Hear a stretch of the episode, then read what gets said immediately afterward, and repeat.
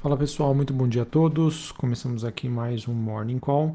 Nesta terça-feira, dia 30 de novembro, eu sou o Felipe Vilegas, estrategista de ações da Genial Investimentos. Bom, pessoal, infelizmente temos mais um dia aí em que, após uma segunda é, segunda-feira de recuperação dos ativos de risco, nesta terça os mercados estão novamente operando sob pressão, com um movimento clássico e coordenado de aversão a risco também conhecida aí como risk off. E as incertezas em relação à nova variante da Covid-19, elas acabam continuando aí sendo o principal foco do mercado e o que justifica esse movimento de baixa. É, nesta manhã em especial, né, a dúvida em relação à efetividade da vacina acaba sendo o grande destaque dessa terça-feira e esse movimento ocorre diante das declarações do CEO da Moderna de que as vacinas atuais devem ter uma eficácia reduzida contra essa nova variante, a Omicron.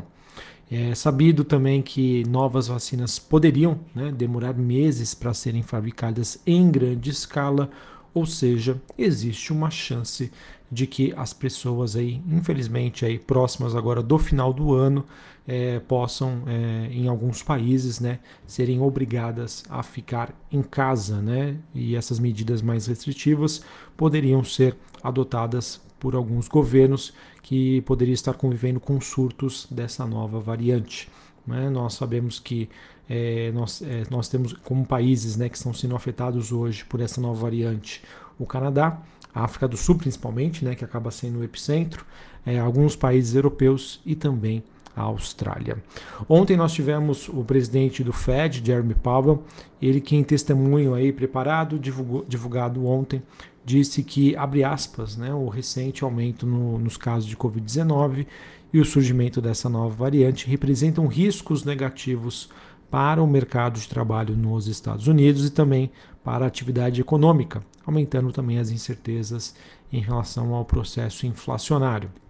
O presidente do Fed e a secretária do Tesouro, Janet Yellen, eles fazem, têm falas hoje, discursos né, no Senado americano, por volta ali do meio-dia, e a gente também tem outros dirigentes do Fed, Williams e o Clarida, e também falando aí ao longo do dia. Tá? Então vai ser interessante a gente monitorar, isso sem suma de dúvida deve fazer preço no mercado, como está o posicionamento hoje dos é, principais aí dirigentes do Fed é, sobre essa questão dessa nova variante e como isso poderia influenciar nas decisões do Banco Central americano sobre todo o seu processo aí de normalização monetária.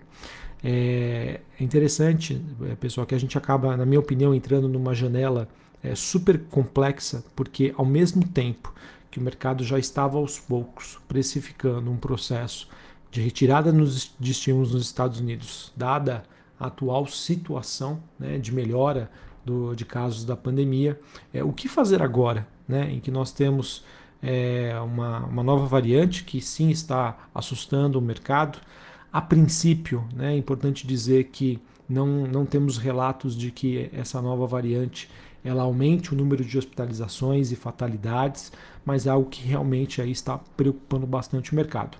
Isso porque ah, existe uma mudança muito significativa né, nessa estrutura dessa nova variante, o que gera toda essa incerteza em relação a estudos e até mesmo de comparativos né, com outras variantes anteriores da Covid-19, e esse é o grande ponto. Tá? Eu acredito que nós poderíamos passar né, nas próximas semanas por dias super difíceis, de, altíssima volatilidade e com um posicionamento aí é, da, das atuais farmacêuticas em relação ao processo da vacina, quanto tempo demoraria para termos é, uma vacina eficaz contra essa nova variante, se isso realmente seria necessário ou não, né? Essa nova variante ela tem apenas sintomas leves, né? E somente para as pessoas não vacinadas com as vacinas anteriores, enfim, todos estes questionamentos fazem com que os mercados hoje reajam né, de maneira negativa, mas não necessariamente a gente poderia ver um movimento como que aconteceu em fevereiro barra março do ano passado. Tá? Então, é, infelizmente, pessoal, a gente acaba ficando aí muito no escuro sem saber o que fazer. Na dúvida, pessoal, não faça nada. Na dúvida, seja conservador, mas entenda que esse processo é, de aprendizagem sobre quais são os reais impactos e como o mundo né, vai ter que lidar com isso, é uma resposta que a gente provavelmente vai ter na sua mente nas próximas semanas, tá bom? É, sobre a reação dos mercados hoje, nós tivemos em Xangai, na China, uma alta de 0,03%, Hong Kong queda de 1,58%, a bolsa de Hong Kong que atinge a sua mínima em 5 anos, a bolsa de Nikkei no Japão também caindo 1,63. Na Europa, nós temos Londres, Paris na França, Frankfurt na Alemanha, todas essas bolsas com quedas superiores a 1%. Os futuros norte-americanos, nós temos o S&P caindo, ponto, é, caindo 1%, é, Dow Jones caindo em 25% e a Nasdaq né, sendo uma bolsa um pouco mais resiliente, com queda de 0,45%. O VIX, que é aquele índice do medo, subindo hoje 17,5% ele que volta ali para a região dos 27 pontos. E não tem jeito, pessoal. Quando o VIX aumenta, quando a volatilidade dos mercados aumenta, quando a percepção de risco aumenta, bolsas de países emergentes tendem a sofrer. Né? O investidor ele realiza lucros, né? ele sai de suas posições, ele fica mais leve no mercado e vai depois, posteriormente, voltando aos poucos. Índice dólar DXY cai no ponto 67, Treasury de 10 anos dos Estados Unidos caindo 1,43 e o Bitcoin neste momento caindo 0,35 ali na região dos 57 mil dólares a unidade. Sobre as commodities, a gente tem um movimento de queda forte para o petróleo, contrato negociado em Nova York, WTI, caindo 3,3%, na região ali dos 67, 68 dólares o barril. É, gás natural caindo 4% e os metais industriais na Bolsa de Londres apresentando uma movimentação negativa, porém um pouco mais resiliente. Cobre caindo 0,94, níquel caindo 0,59. Em relação ao movimento aí do petróleo, isso acaba sendo por conta né, da, dos, dos receios em relação a essa nova variante e como isso poderia afetar a demanda desta commodity.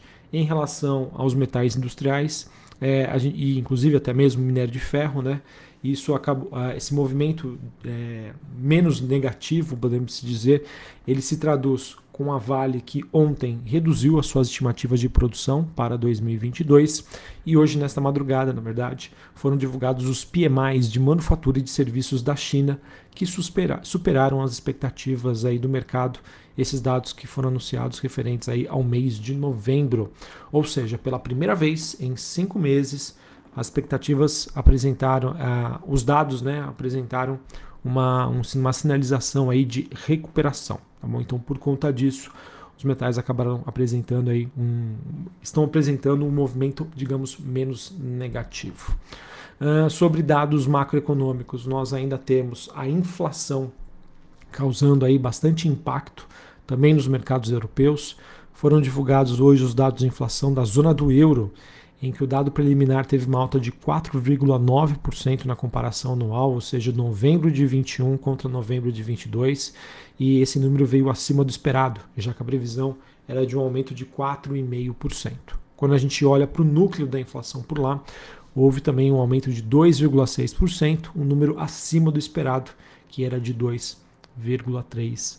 Ou seja, pessoal, uma situação bastante difícil porque se a gente parar para pensar o que foi feito no, no, no ano passado para combater a, essa situação pandêmica, né? os governos, os bancos centrais reduziram os juros, os governos centrais né, adotaram políticas né, de expansão monetária e os governos, né, dentro da, das possibilidades, atuaram é, com uma expansão fiscal de ajuda à população. E isso tem um preço, né? A gente vem acompanhando a inflação que segue aí é, escalando mês após mês por conta, né, como reflexo de tudo que foi feito no ano passado. Mas e agora, pessoal, que a gente já convive dentro de um cenário inflacionário e os bancos centrais podem conviver aí novamente com uma situação de uma pandemia? Eu espero que isso não aconteça, eu espero que isso se dissipe nas próximas semanas, não sei, mas é algo que ainda está muito incipiente. O mercado não sabe para onde vão essas questões. E se realmente for preciso, né, eu espero que não, mas se for preciso que a gente fique novamente em casa, como os bancos centrais vão atuar diante desse cenário super complexo? Todas essas dúvidas não tem jeito, pessoal, vão fazer com que os mercados, infelizmente, acabem apresentando um movimento de baixa, tá bom? É, bom, pessoal, no curto prazo, em relação ao Brasil, ele ainda vai ser dominado aí pelos desenvolvimentos em relação a essa questão da pandemia. A gente tem de noticiário interno ah, sobre a PEC dos precatórios, que deve ser votada em plenário na próxima quinta-feira, de acordo com o presidente da casa, Rodrigo Pacheco. E, no caso, ele também informou que a reforma do imposto de renda deve ficar para 2022. Ou seja, pessoal, 2022 é um ano eleitoral, então, muito provavelmente, isso deverá se perder aí com o tempo, tá bom? Ah, enfim, pra, só para encerrar aqui com vocês, pessoal, novamente entramos numa janela que é, havia uma expectativa ali de uma certa melhora, mas infelizmente aí a gente acaba sendo impactado pela notícia dessa nova variante. É, acho que infelizmente acaba sendo muito cedo tá, para a gente é, ter aqui uma opinião sobre os reais impactos dessa nova variante, quais as necessidades de novas quarentenas, de novos lockdowns e sobre a real eficácia das vacinas e quais serão as atitudes tomadas pelos governos e pelos bancos centrais. Na dúvida, pessoal, repetindo a frase que eu falei anteriormente: não faça nada. Na dúvida, seja conservador. Reduza a sua exposição a risco.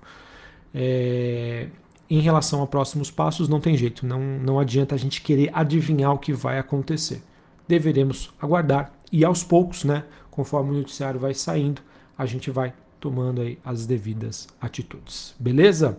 Um abraço a todos, uma ótima terça-feira para vocês e até mais. Valeu.